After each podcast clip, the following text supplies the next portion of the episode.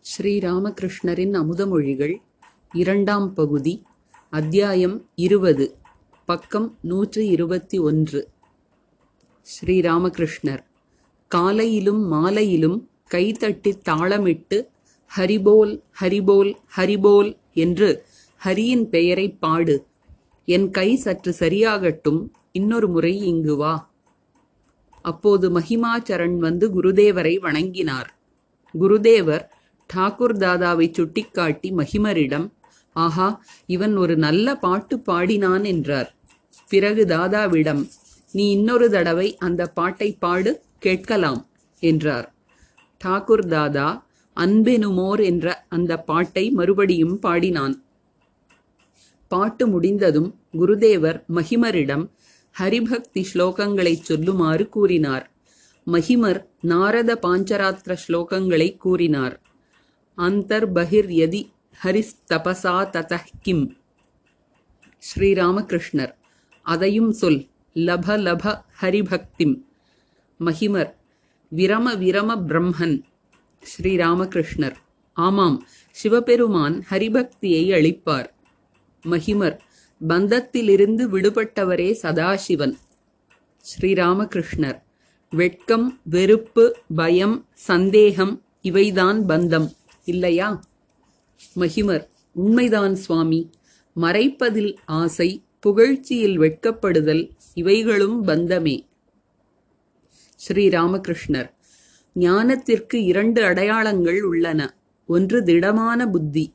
எவ்வளவு துன்பங்கள் துயரங்கள் இடையூறுகள் ஆபத்துகள் வந்தாலும் கொல்லன் பட்டறைக்கல் போல் அசையாதிருத்தல்.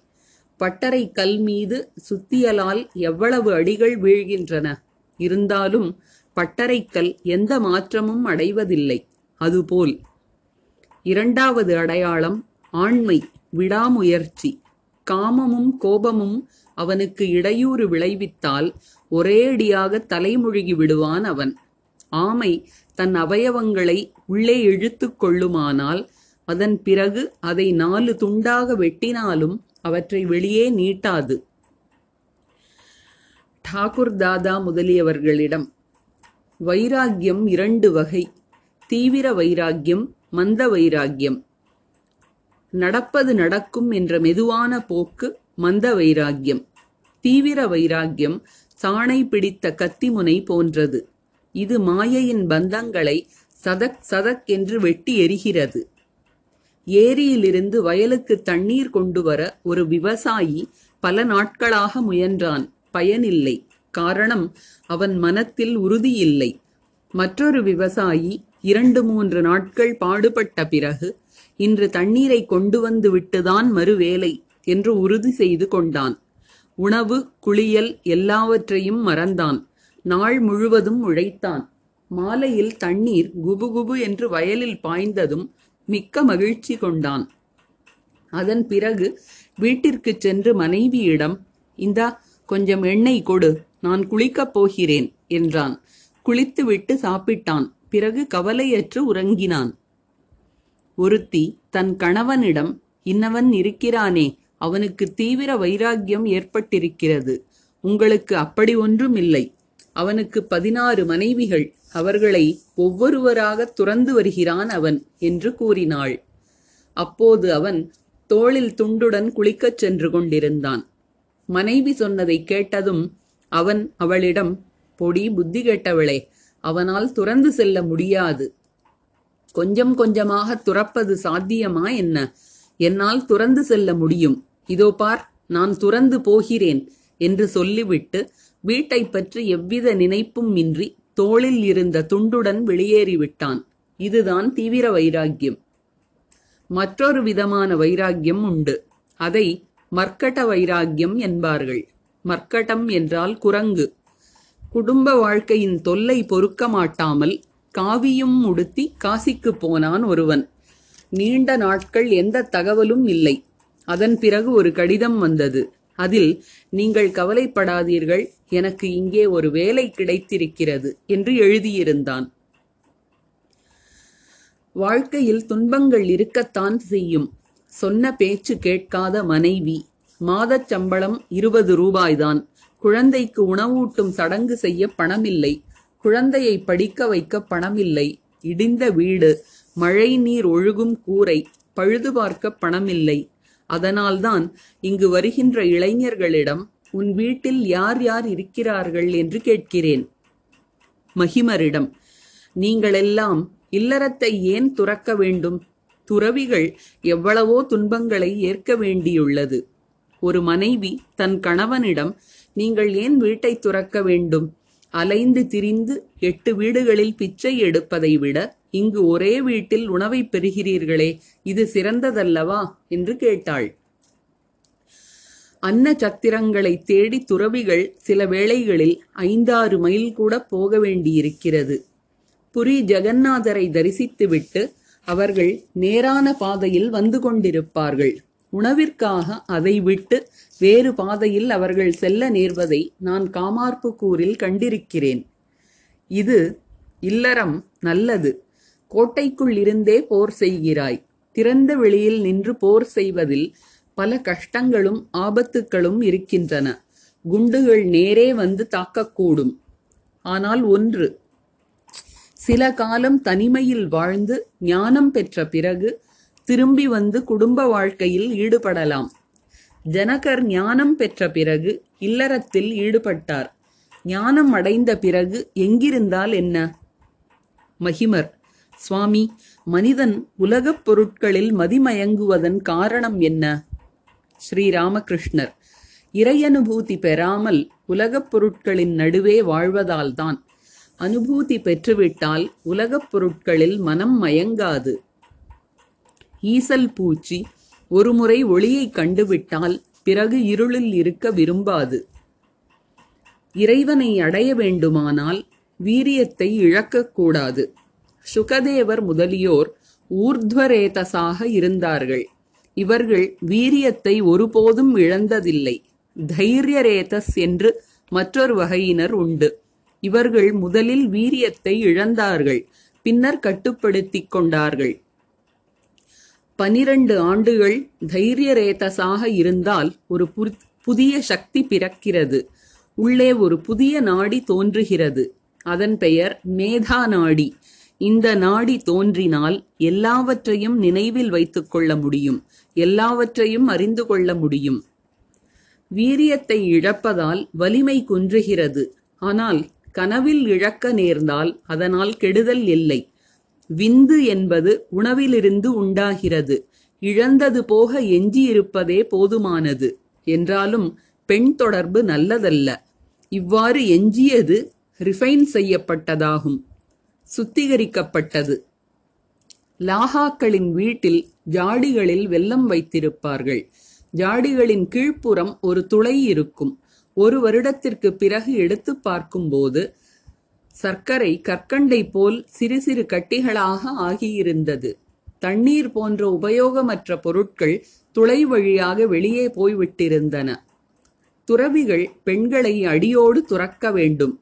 நீங்கள் திருமணமானவர்கள். அதனால் குற்றமில்லை. துறவி பெண்ணின் படத்தை கூட பார்க்கக்கூடாது. சாதாரண மக்களால் அது முடியாது. ச ரி க ம ப த நீ நீயில் நீண்ட நேரம் தங்கியிருக்க முடியாது. துறவி வீரியத்தை இழப்பது மிகவும் மோசமானது. ஆகவே அவர்கள் எச்சரிக்கையாக இருக்க வேண்டும். பெண்ணை பார்க்காமல் இருக்க வேண்டும். பக்தையாக இருந்தாலும் அவளிடம் இருந்து விலகிப் போய்விட வேண்டும். பெண்களை பார்ப்பதே மோசம். விழிப்பு நிலையில் ஒன்றும் ஏற்படாவிட்டாலும் கனவில் வீரிய நஷ்டம் ஏற்படும். துறவி புலன்களை வென்றவனாக இருந்தாலும் மக்களுக்கு எடுத்துக்காட்டாக இருப்பதற்காக பெண்களுடன் பேசாமல் இருக்க வேண்டும். பக்தையாக இருந்தாலும் அதிக நேரம் பேசிக்கொண்டிருக்க கூடாது. துறவு வாழ்வு என்பது துளி தண்ணீர் கூட அருந்தாமல் இருக்கும் ஏகாதசி விரதம் போன்றது. இன்னும் இரண்டு வகை ஏகாதசி விரதம் உண்டு. பழங்களையும் கிழங்குகளையும் சாப்பிடுவது ஒரு வகை. மற்றொன்று பூரி உருளைக்கிழங்கு என்று எல்லாம் சாப்பிடுவது. எல்லோரும் சிரித்தனர். பூரி கிழங்குடன் முடிந்தால் பாலில் ஊறிய ஓரிரு ரொட்டி துண்டுகளையும் சாப்பிடுவார்கள். எல்லோரும் சிரித்தனர். குருதேவரும் சிரித்தபடி ஒரு துளி நீரும் அருந்தாமல் உபவாசம் இருப்பது உங்களால் முடியாத காரியம். கிருஷ்ணகிஷோர் ஏகாதசி தினங்களில் பூரி கிழங்கு எல்லாம் உண் உண்பதை நான் பார்த்திருக்கிறேன். ஹிருதயனிடம் ஹிருது எனக்கும் கிருஷ்ணகிஷோரின் ஏகாதசி விரதம் இருக்க ஆசை வந்துவிட்டது என்றேன். எல்லோரும் சிரித்தனர். ஒருமுறை அவ்வாறே விரதமும் இருந்தேன். வயிறு நிறைய சாப்பிட்டேன். மறுநாள் ஒன்றுமே சாப்பிட முடியவில்லை. எல்லோரும் சிரித்தனர். பஞ்சவட்டியில் இருக்கும் ஹடயோகியை பார்க்கச் சென்ற பக்தர்கள் திரும்பி வந்தனர். குருதேவர் அவர்களிடம் என்னப்பா எப்படி? என்ன பார்த்தீர்கள்? உங்கள் அளவுகோலால் அவரை அளர் அளந்திருப்பீர்களே என்றார். அநேகமாக அவர்களுள் யாருமே அந்த ஹடயோகிக்கு பண உதவி செய்ய விரும்பவில்லை என்பதை குருதேவர் கண்டார். ஸ்ரீராமகிருஷ்ணர் ஒரு சாதுவுக்கு பணம் கொடுக்க வேண்டும் என்றாலே உங்களுக்கு அவரை பிடிக்காமல் போய்விடும். ராஜேந்திர மித்ரருக்கு மாதம் எண்ணூறு ரூபாய் சம்பளம். அவர் பிரயாகையில் கும்பமேளா பார்த்துவிட்டு திரும்பியிருந்தார். நான் அவரிடம் என்ன கும்பமேளாவில் எல்லா சாதுக்களையும் பார்த்தீர்களா? என்று கேட்டேன். அதற்கு அவர் நல்ல சாது யாரையும் பார்க்க முடியவில்லை. ஒருவரை கண்டேன் ஆனால் அவரும் பணம் வாங்கிக் கொள்கிறார் என்று கூறினார். சாதுக்களுக்கு யாரும் பணம் காசு கொடுக்காவிட்டால் அவர்கள் எப்படி சாப்பிட முடியும் என்று நான் எண்ணிக்கொண்டேன். இங்கு எவ்விதமான காணிக்கையும் செலுத்த வேண்டாம். ஆகவேதான் எல்லோரும் வருகிறார்கள். ஐயோ இவர்கள் பணத்தை மிகவும் நேசிக்கின்றனர். அதை கொண்டே வாழட்டும் என்று நினைத்துக் கொள்கிறேன். குருதேவர் சிறிது ஓய்வெடுத்தார். ஒரு பக்தர் சிறிய கட்டிலில் வடக்கு புறமாக உட்கார்ந்து அவருக்கு பாத சேவை செய்தார். குருதேவர் அவரிடம் மெதுவாக பேசினார். யார் அருவமோ அவரே உருவமும். உருவக் கடவுளையும் ஒப்புக்கொள்ளத்தான் வேண்டும். காளியின் உருவை தியானித்து தியானித்து சாதகன் காளிதேவியின் தரிசனத்தை பெறுகிறான். பிறகு அந்த உருவம் அகண்டத்தில் மறைந்து விடுவதை காண்கிறான். யார் அகண்ட சச்சிதானந்தமோ அவரே காளி. குருதேவர் மேற்கு புறத்திலுள்ள அரைவட்ட வராந்தாவில் அமர்ந்து மகிமருடனும் மற்ற பக்தர்களுடனும் ஹடயோகியைப் பற்றி பேசலானார். ராமபிரசன்னன் கிருஷ்ணகிஷோரின் மகன். ஆதலால் குருதேவர் அவனை மிகவும் நேசித்தார். ஸ்ரீராமகிருஷ்ணர் ராமபிரசன்னன் ஏதேதோ செய்தபடி இங்கும் அங்கும் திரிந்து கொண்டிருக்கிறான். அன்று இங்கு வந்து அமர்ந்தான். ஒரு வார்த்தை கூட பேசவில்லை. மூக்கை பிடித்துக்கொண்டு பிராணாயாமமோ என்னவோ செய்து கொண்டிருந்தான். சாப்பிட ஏதோ கொடுத்தேன். அவன் சாப்பிடவில்லை. மற்றொரு நாள் அவனை கூப்பிட்டு உட்காரும்படி சொன்னேன். அவன் கால் மேல் கால் போட்டு உட்கார்ந்தான். கேப்டனை நோக்கி ஒரு காலை நீட்டி இருந்தான் அவனது தாயை எண்ணும்போது நான் அழுது விடுகிறேன். மகிமரிடம் இந்த ஹடயோகியை பற்றி உன்னிடம் சொல்லச் சொன்னான். ஹடயோகியின் தினசரி செலவு ஆறரை அணா ஆகிறதாம். உன்னிடம் இதை அவன் சொல்ல மாட்டானாம். மகிமர் அவன் சொன்னாலும் யார் கேட்பார்கள்? குருதேவரும் மற்றவர்களும் சிரித்தனர். குருதேவர் அறையில் வந்து உட்கார்ந்தார். பானிஹாட்டியில் சொந்தமாக ஒரு கோயில் உடையவர் மணிசேன். அவர் ஓரிரு நண்பர்களுடன் வந்தார். அவர் குருதேவரின் கையை பற்றி விசாரித்தார். அவருடன் ஒரு டாக்டரும் வந்திருந்தார். டாக்டர் பிரதாப் மஜும்தாரின் மருந்தை குருதேவர் உபயோகித்து வந்தார். ஆனால் மணிசேனின் நண்பர் அந்த மருந்து அவ்வளவு நல்லது என்று ஒப்புக்கொள்ளவில்லை. குருதேவர் அந்த நண்பரிடம் பிரதாப் முட்டாளல்ல பின் நீங்கள் ஏன் அப்படி கூற வேண்டும்? என்று கேட்டார். அந்த வேளையில் புட்டி கீழே விழுந்து உடைந்து விட்டது என்று உறக்க கத்தினார் லாட்டு. ஹடயோகியை பற்றிய பேச்சை கேட்டுக்கொண்டிருந்த மணிசேன் யாரை ஹடயோகி என்பது? ஹட் ஹாட் என்றால் சூடாயிற்றே? என்று கேட்டார். மணிசேனின் நண்பரான டாக்டரை பற்றி குருதேவர் பிறகு பக்தர்களிடம் கூறினார். இவரை எனக்கு தெரியும். யதுமல்லிக்கிடம் ஒரு முறை இவர் சாரமில்லாதவர் புத்தியும் இன்ன டாக்டரை விட மந்தம் என்று கூறினேன். இன்னமும் இரவாகவில்லை. குருதேவர் கட்டிலில் அமர்ந்து மாவுடன் பேசிக் கொண்டிருந்தார் மா கட்டிலுக்கு அருகில் கால்மிதியில் மேற்கு முகமாக அமர்ந்திருந்தார். மகிமர் மேற்கேயுள்ள அரைவட்ட வராந்தாவில் அமர்ந்து மணிசேனுடன் வந்திருந்த டாக்டருடன் உரத்த குரலில் சாஸ்திரவாதம் செய்து கொண்டிருந்தார். குருதேவர் தாம் இருந்த இடத்திலிருந்தே அதனை கேட்டுவிட்டு சிறிது சிரித்தபடி மாவிடம் அதோ உளறுகிறான். இது ரஜோகுணம். இந்த குணத்தின் காரணமாக தன் புலமையை காட்டிக்கொள்ளவும் லெக்சர் செய்யவும் எண்ணம் வருகிறது. சத்வகுணமோ அகமுக பார்வையை தருகிறது. சொந்த திறமைகளை மறைத்து வைக்குமாறு செய்கிறது. ஆனால் அவர் நல்ல மனிதர். இறைவனை பற்றிய பேச்சுக்களில் என்ன ஆர்வம்? என்று கூறினார். அதர் வந்து குருதேவரை வணங்கி மாவின் அருகில் உட்கார்ந்தார். அவர் ஓர் உதவி நீதிபதி. வயது முப்பது. நாள் முழுவதும் அலுவலகத்தில் வேலை செய்துவிட்டு பொதுவாக மாலை வேளையில் தினமும் குருதேவரிடம் வருவார். அவரது வீடு கல்கத்தாவில் ஷோபா பஜார் பகுதியில் பேனேதோலாவில் இருந்தது. சில நாட்களாக அவர் வரவில்லை. ஸ்ரீராமகிருஷ்ணர் என்னப்பா இவ்வளவு நாட்களாக வரவில்லையே ஏன்? அதர் வர முடியவில்லை சுவாமி. பல்வேறு வேலைகளில் மாட்டிக்கொண்டேன்.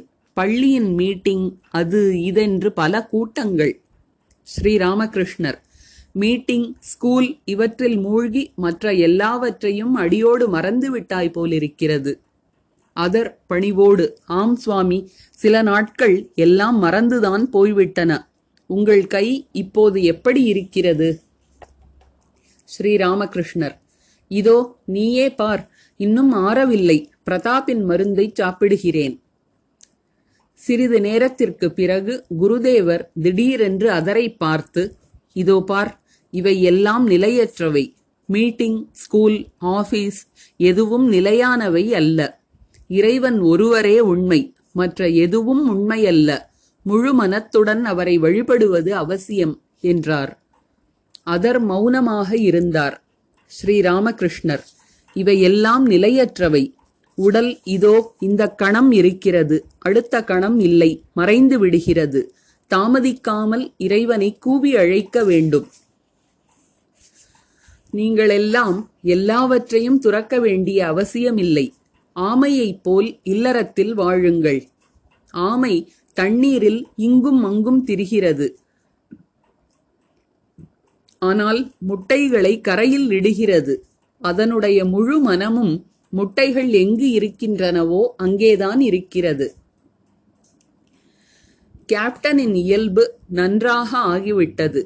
பூஜை செய்ய உட்காரும் போது ஒரு முனிவரைப் போல் தோன்றுகிறார். ஸ்லோகங்களை அருமையாகச் சொல்லியபடி கற்பூர ஆரத்தி செய்கிறார். பூஜை முடிந்து எழும்போது அவருடைய கண்கள் எறும்பு கடித்தது போல் சிவந்திருக்கிறது. எப்போதும் கீதை பாகவதம் என்று படித்து வருகிறார். நான் ஓரிரு ஆங்கில வார்த்தைகளை அவரிடம் சொன்னேன். அதற்கு அவர் மிகவும் கோபித்துக் கொண்டு ஆங்கிலம் படிப்பவன் ஆச்சாரம் தவறியவன் என்றார். சிறிது நேரத்திற்கு பிறகு அதர் மிக்க பணிவோடு சுவாமி நீங்கள் என் வீட்டு சுவாமி நீங்கள் என் வீட்டிற்கு வந்து பல நாட்கள் ஆகிவிட்டன. வரவேற்பறையே ஏதோ வாடை வீசுவது போல் உள்ளது. எல்லாமே இருள்மயம். எல்லாமே இருள்மயமாக தோன்றுகிறது என்று கூறினார். பக்தரின் இந்த வார்த்தைகளை கேட்டு குருதேவரின் அன்பு கடல் பொங்கி எழுந்தது. திடீரென்று எழுந்து நின்று பரவச நிலையில் ஆழ்ந்தார். அதர் மா இருவரின் தலையையும் நெஞ்சையும் தொட்டு ஆசீர்வதித்தார். நான் உங்களை நாராயணனாக காண்கிறேன். நீங்கள்தான் என் உறவினர்கள் என்று அன்பு பொங்க கூறினார். மகிமாச்சரண் அறைக்குள் வந்து அமர்ந்தார். ஸ்ரீ ராமகிருஷ்ணர் மகிமரிடம் தைரியரேதஸ் பற்றி அப்போது நான் கூறியது உண்மை. வீரிய கட்டுப்பாடு இல்லாவிட்டால் இந்த உபதேசங்களின் கருத்தை உணர்ந்து கொள்ள முடியாது ஒரு பக்தர் சைத்தன்யரிடம் சுவாமி நீங்கள் பக்தர்களுக்கு இவ்வளவு உபதேசம் அளிக்கிறீர்கள் ஆனால் அவர்கள் அவ்வளவு முன்னேறவில்லையே ஏன்? என்று கேட்டார். அதற்கு அவர் இவர்கள் பெண் தொடர்பு கொள்வதில் எல்லாவற்றையும் வீணாக்குகிறார்கள் அதனால்தான் எதையும் செய்ய முடியவில்லை. ஒழுகுகின்ற கூஜாவில் தண்ணீர் வைத்தால் எல்லாமே மெல்ல மெல்ல வெளியேறிவிடும் என்றார். மகிமர் முதலிய பக்தர்கள் மௌனமாக இருந்தனர். சிறிது நேரத்திற்கு பிறகு மகிமர் நாங்கள் அந்த சக்தியை பெறுமாறு நீங்கள் இறைவனிடம் பிரார்த்தனை செய்யுங்கள் என்றார். ஸ்ரீராமகிருஷ்ணர் இனிமேலாவது எச்சரிக்கையாக இரு. ஆனி மாத அடைமழை வெள்ளத்தின் வேகத்தை தடுப்பது கடினம்தான். அதிக தண்ணீர் வழிந்தோடி விட்டது. இப்போதாவது அணையிட்டு விடு. அத்தியாயம் இருபத்தி ஒன்று தக்ஷிணேஸ்வர கோயிலில் ஒரு நாள். சனிக்கிழமை ஏப்ரல் ஐந்து ஆயிரத்தி எண்ணூற்றி எண்பத்தி நான்கு. காலை எட்டு மணி. மா தக்ஷிணேஸ்வரத்திற்கு வந்தபோது ஸ்ரீ ராமகிருஷ்ணர் சிறிய கட்டிலில் அமர்ந்து புன்னகை பொங்கும் முகத்துடன் பக்தர்களிடம் பேசிக் கொண்டிருந்தார். சில பக்தர்கள் கீழே அமர்ந்திருந்தனர். பிராணகிருஷ்ண முகர்ஜியும் இருந்தார். பிராணகிருஷ்ணர் இல்லற வாழ்க்கையில் இருந்த போதிலும் வேதாந்த ஆராய்ச்சி செய்வதில் மிக்க ஆர்வம் கொண்டவராக விளங்கினார். வாய்ப்பு கிடைக்கும் போதெல்லாம் தட்சிணேஸ்வரத்திற்கு சென்று ஸ்ரீ ராமகிருஷ்ணரை தரிசிப்பார்.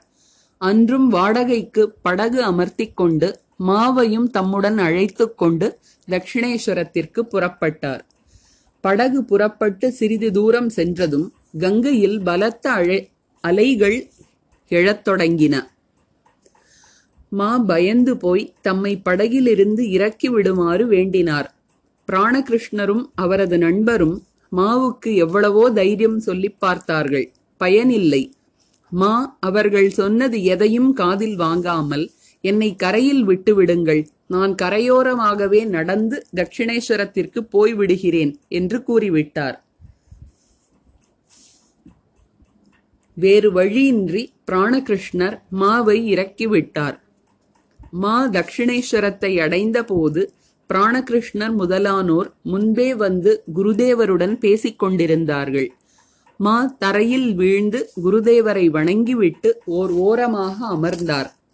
ஸ்ரீராமகிருஷ்ணர் பிராணகிருஷ்ணரிடம் ஆனால் ஆண்டவன் மனிதனிடம்தான் அதிகமாக பிரகாசிக்கிறார். அவதாரம் என்ற ஒன்றை எப்படி ஏற்றுக்கொள்வது? சாதாரண மனிதனுக்கு இருக்கின்ற பசி தாகம் போன்ற பலவும் அவதார புருஷருக்கும் இருக்கின்றன. ஏன்? நோய் மனக்கவலை போன்றவை கூட உள்ளன. அத்தகைய ஒருவரை எப்படி இறைவனின் அவதாரம் என்பது என்று நீங்கள் கேட்கலாம். பஞ்சபூதங்கள் என்ற வலையில் அகப்பட்டு பிரம்மமும் கண்ணீர் வடிக்கிறது என்பதுதான் என்னுடைய பதில். சீதையை பிரிந்த துன்பத்தால் ஸ்ரீராமபிரான் அழவில்லையா? மேலும் ஹிரண்யாக்ஷனை கொல்வதற்காக திருமால் பன்றியாக அவதாரம் எடுத்தார்.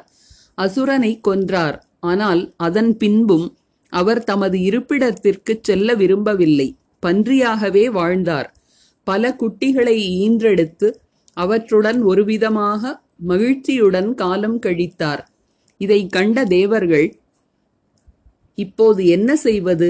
இவர் திரும்பி வருவதாக இல்லையே என்று கலங்கி சிவபெருமானிடம் சென்று முறையிட்டனர். சிவபெருமான் சென்று எவ்வளவோ சொல்லிப் பார்த்தார். திருமாலோ குட்டிகளுக்கு பால் கொடுப்பதில் மும்முரமாக இருந்தார். எல்லோரும் சிரித்தனர்.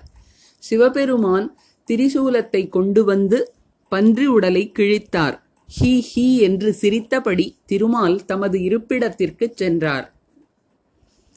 பிராணகிருஷ்ணர் சுவாமி அநாகத துவனி என்பது என்ன?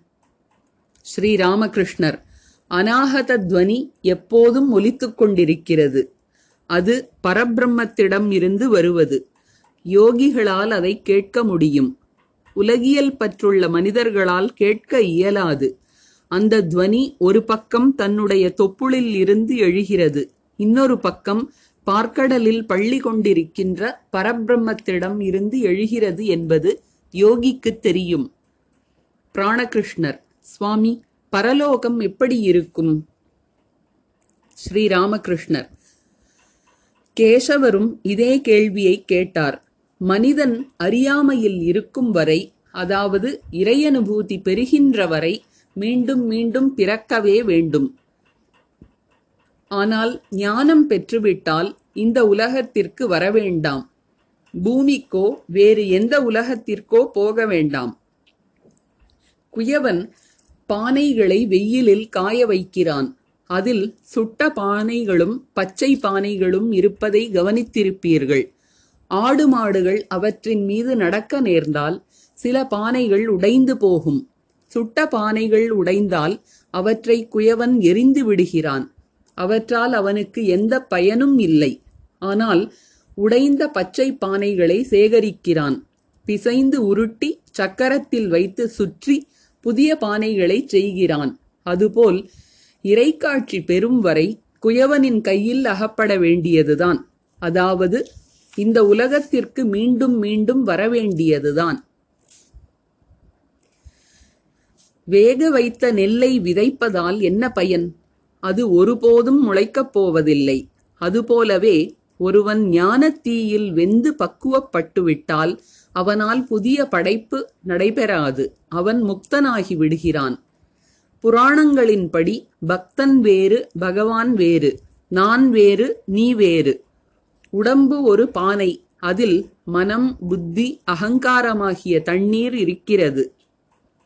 பிரம்மமே சூரியன். அவர் அந்த தண்ணீரில் பிரதிபலிக்கிறார். அதனால்தான் பக்தன் பகவானின் உருவத்தை காண்கிறான். வேதாந்தத்தின்படி பிரம்மம் ஒன்றே உண்மை. மற்ற அனைத்தும் மாயை கனவு போன்றது இல்லாதது.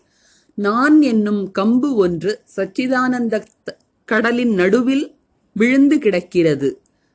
மாவிடம் நீ இதை நன்றாக கேட்டுக்கொள். இந்த நான் என்ற கம்பை எடுத்துவிட்டால் ஒரே சச்சிதானந்த கடல் மட்டுமே உள்ளது. நான் என்னும் கம்பு இருக்கும் வரையில் இரண்டு இருப்பது போல் தோன்றுகிறது.